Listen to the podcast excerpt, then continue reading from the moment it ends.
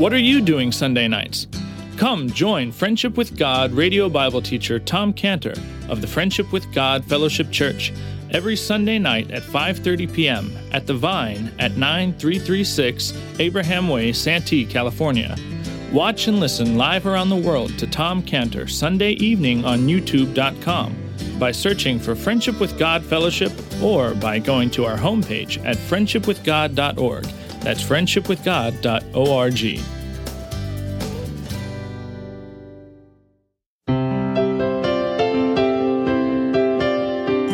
Welcome to Friendship with God with our Bible teacher Tom Cantor. Today's message and previous messages can be listened to or downloaded for free at friendshipwithgod.org. Friendshipwithgod.org.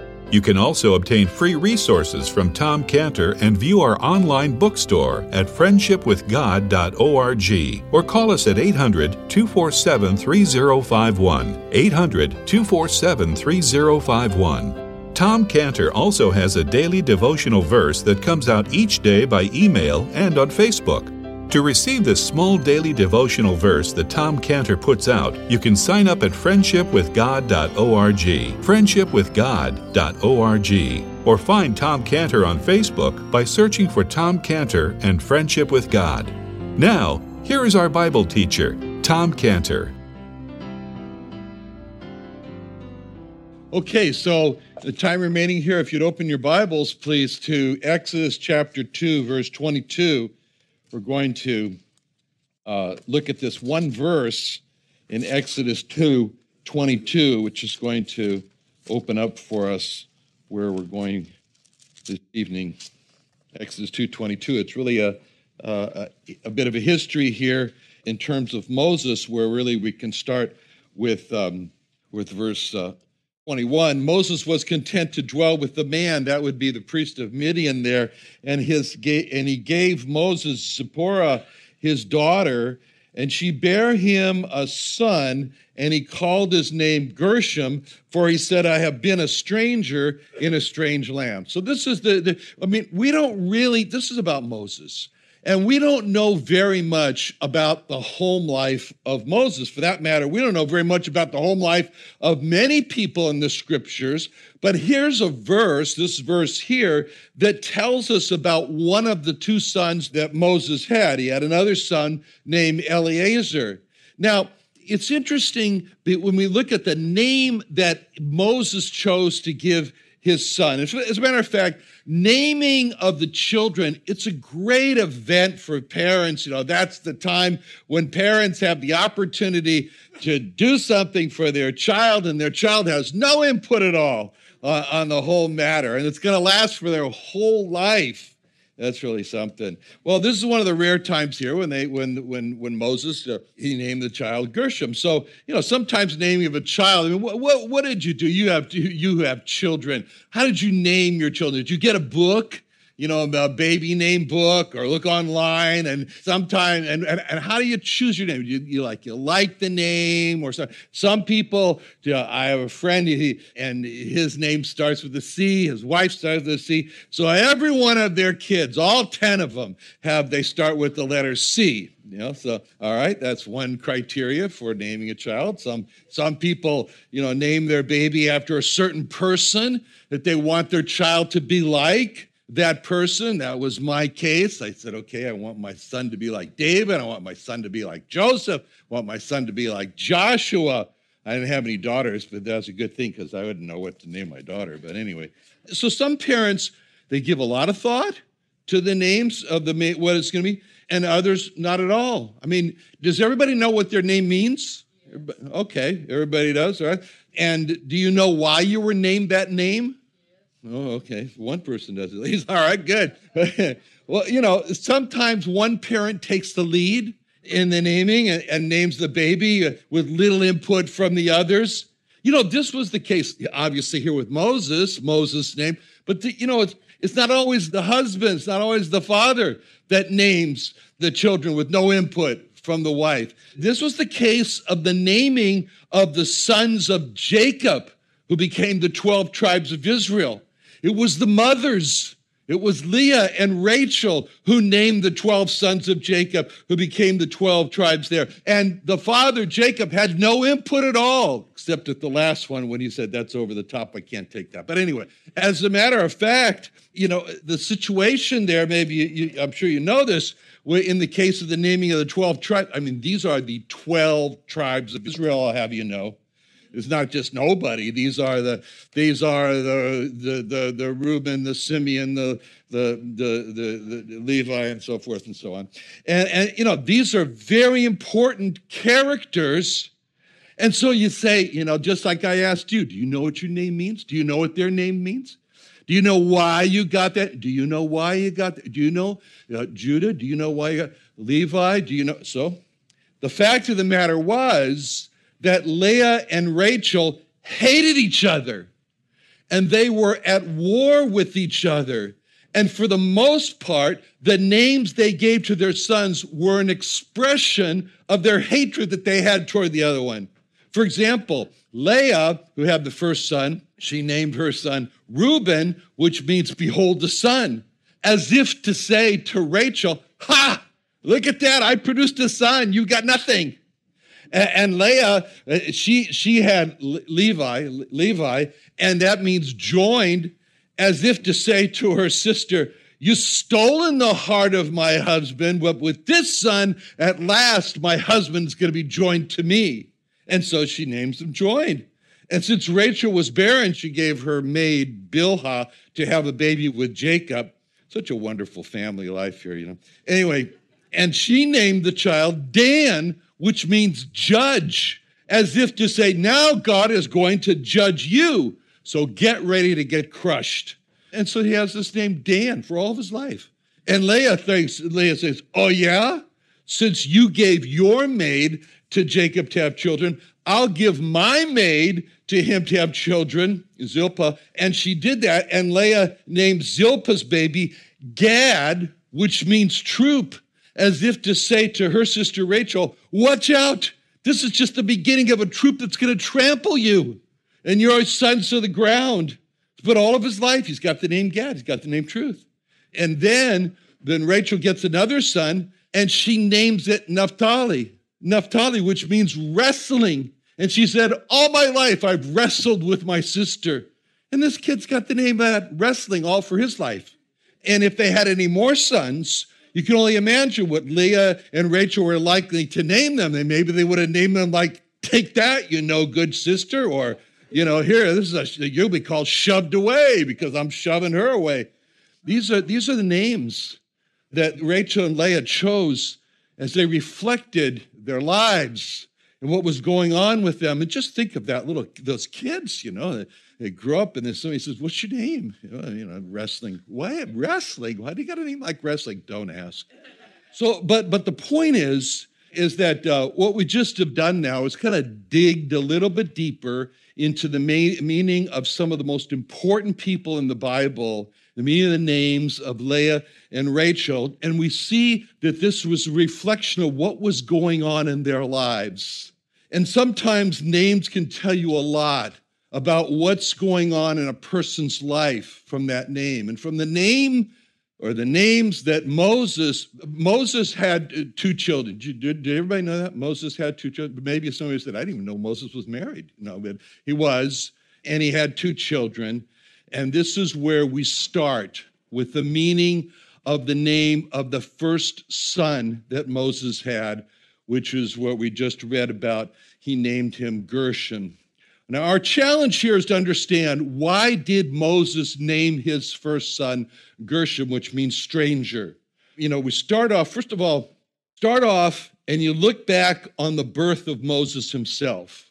And this is recorded for us in Exodus 2:1. In Exodus 2:1 explains that there went out a man of the house of Levi, and he took a wife to, uh, to took to wife a daughter of Levi and the woman conceived and bare a son. And when she saw him that he was a goodly child, she hid him for three months. And when she could no longer hide him, she took for him an ark of bulrushes and daubed it with slime and with pitch and put the child therein, and she laid it in the flags of the river's brink. Now, you read about that, This is how Moses starts his life. I mean, every baby, after all, should have a home of love and protection and security where the baby will be cared for. It's not to be in danger. Babies should not be in danger. But this was not the case with Moses. Moses had the misfortune of being born into a Jewish home that had the order from the king on it that every Jewish male baby was to be killed by being cast into the river Nile. No baby should have been hid. Babies should be free to play, babies should be free to cry and to live. But it was like Moses was born in a hiding cellar, like with Anne Frank during the Nazis. While the Nazis were searching for Jews to kill, the Egyptians were searching for male babies to kill. So from birth, Moses has the sentence of death on him as a baby, on his forehead, because he was a Jewish baby boy and it was ordered that he should be killed. So he's hid. And whenever baby Moses would make a noise, we can imagine the mother would quickly put her, her hand over his mouth to keep him from being detected. And this finally reached a point where the mother couldn't do it any longer. And so she makes an ark from the reeds that are growing around the river there. And she lays her baby Moses in the ark and sets it in the river. And as his mother thought that maybe Moses has got a better chance of surviving in the river Nile than in my home. And that was the point of desperation that Moses' mother had come to. Left by itself, that ark would have been a deathbed for, for Moses, for baby Moses. He would have died from a number of ways. He would have died from hunger, he, or he would have died by drowning as the little ark got swamped with water, or he would have died most likely by having been found by an Egyptian say, Here, and thrown into the river Nile to obey the king. Or he could have been eaten by the, the crocodiles of the Nile. Uh, apart from those dangers, he was very safe. But Moses was saved. Moses was saved as a baby.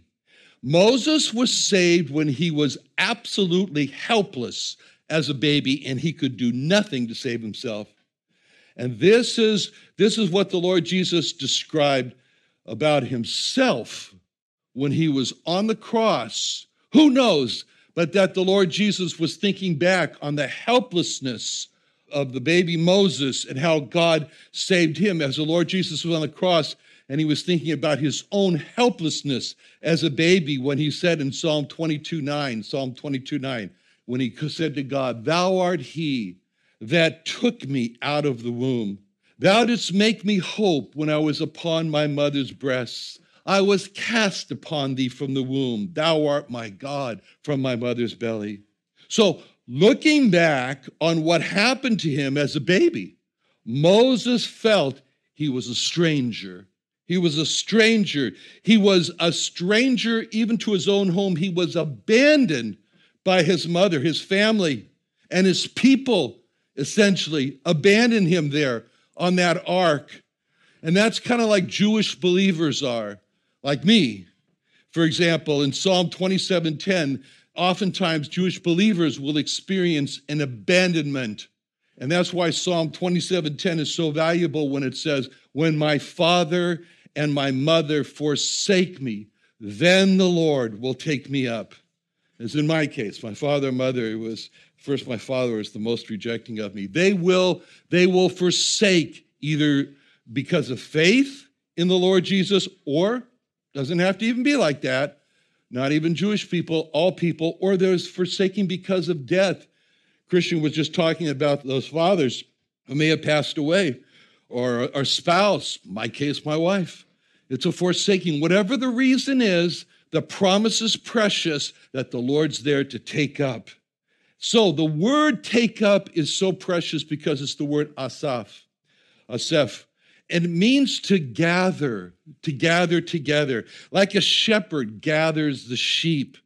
And this was, for example, where the word is used in Genesis 20, 29 7, Genesis 29 7, when Jacob was speaking, and he said, He said, Lo, it's high day, neither is it time that the cattle should be gathered together. Aseph, water ye the sheep.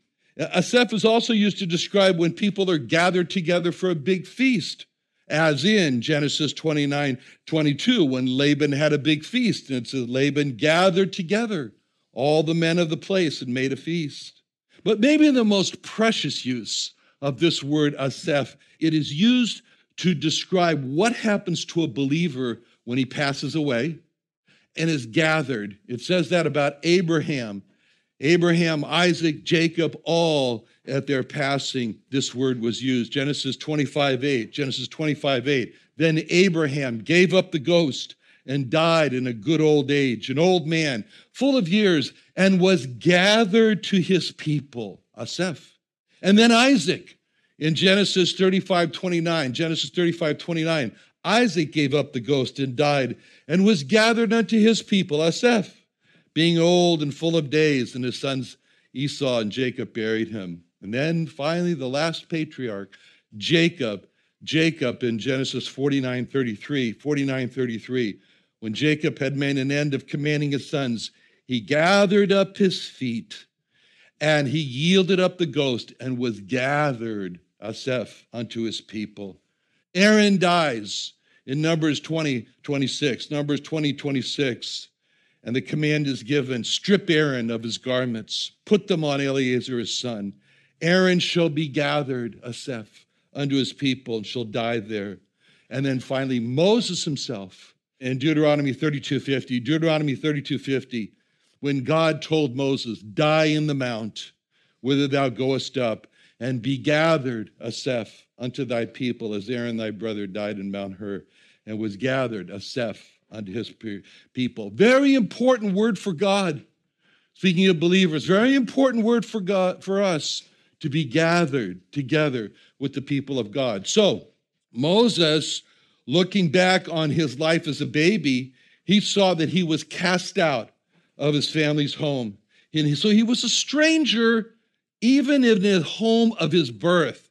And this is the part also in Moses' mind that he had in mind as he named his firstborn son stranger, Gershom. And as he thought, from my own home, I've been a stranger, and I was expelled into an ark in the river. I was a stranger in my own home that I was born into. And he thinks of himself that way, and that's why he names the son Gershom. So the next stage that happened in Moses' life is recorded for us in, in verse 2, Exodus 2, 2, 4, sorry, Exodus 2, verse 4, where he's there in the ark, and it says, His sister stood afar off to wit what would be done to him. And the daughter of Pharaoh came down to wash herself at the river. And her maidens walked along by the river's side, and when she saw the ark among the flags, she sent her maid to fetch it. And when she had opened it, she saw the child, and lo, the babe wept. And she had compassion on him, and said, This is one of the Hebrews' children. And said his, said his sister, then said his sister to Pharaoh's daughter, Shall I go and call thee a nurse of the Hebrew women, that she may nurse the child for thee? And Pharaoh's daughter said to her, Go. And the maid went and called the child's mother. And Pharaoh's daughter said unto her, Take this child away and nurse it for me, and I will give you thy wages. And the woman took the child and nursed it, and the child grew, and she brought him to Pharaoh's daughter, and he became her son, Pharaoh's daughter's son. And she called his name Moses. And she said, Because I drew him out of the water. Moses now is the son of the daughter of Pharaoh. And therefore, Moses had now the very best care, the very best upbringing, the very best education.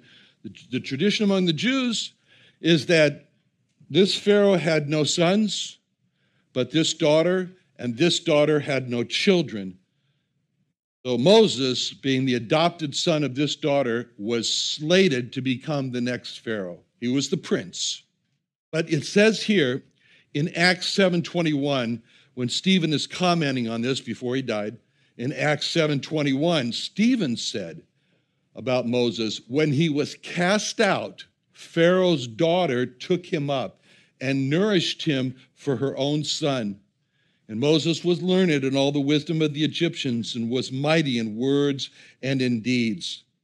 So here was Moses now, no longer the son of a Jewish mother, but now Moses was, Exodus 2:10, child grew and she brought him unto Pharaoh's daughter, and he became her son. She was now, he was now the son of an Egyptian who was Pharaoh's daughter. Moses was not named by his Jewish mother. Moses was named by his Egyptian mother.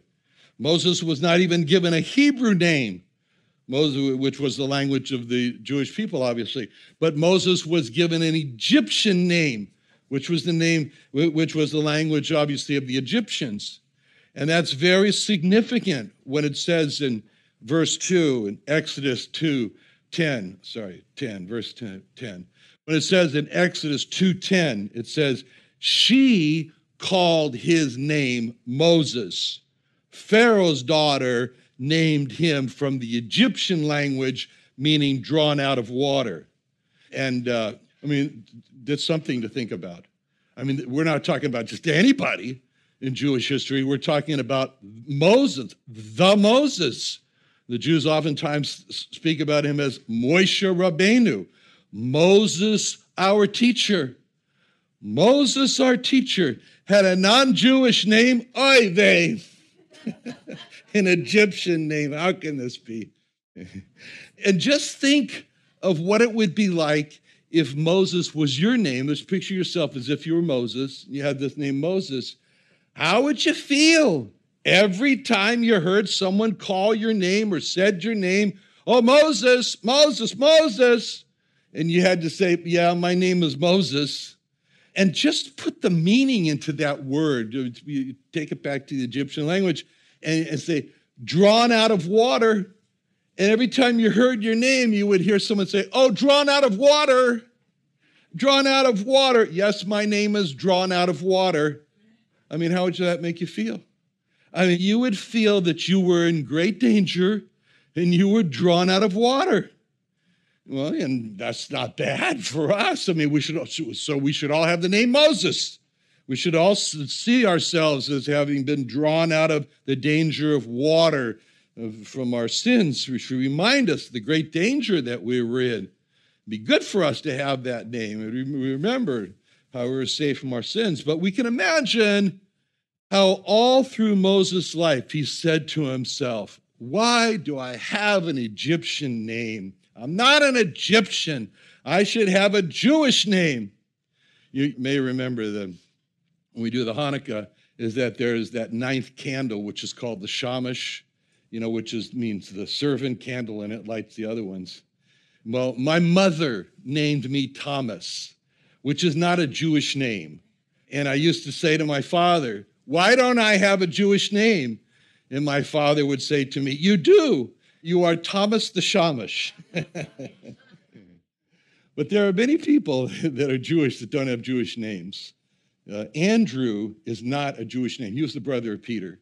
The brother of Peter, Peter was Jewish, no question about that.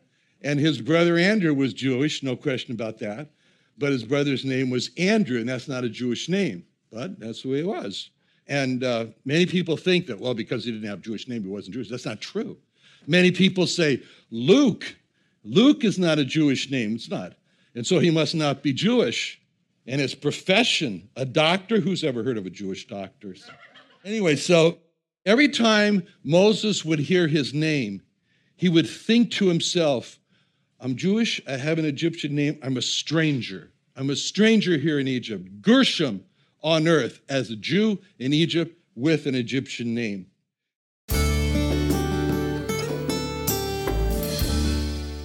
Another wonderful day studying the Bible with our Bible teacher Tom Cantor here on Friendship with God. Don't forget that today's message and previous messages can be listened to and downloaded for free at friendshipwithgod.org. Friendshipwithgod.org. You can also go online to find free resources from Tom Cantor and our online bookstore at friendshipwithgod.org. You can also find Tom Cantor on Facebook, and you can also go to friendshipwithgod.org and sign up for his daily devotional. Tom Cantor is also the founder of Israel Restoration Ministries. You can visit that website at israelrestorationministries.org. You can write to Tom Cantor at P.O. Box 711330, P.O. Box 711330, Santee, California. Santee, California 92071. Or email Tom Cantor at tomcantor at friendshipwithgod.org. Tom Cantor at friendshipwithgod.org. Or for more information about Tom Cantor and Friendship with God and Israel Restoration Ministries, call us at 800 247 3051.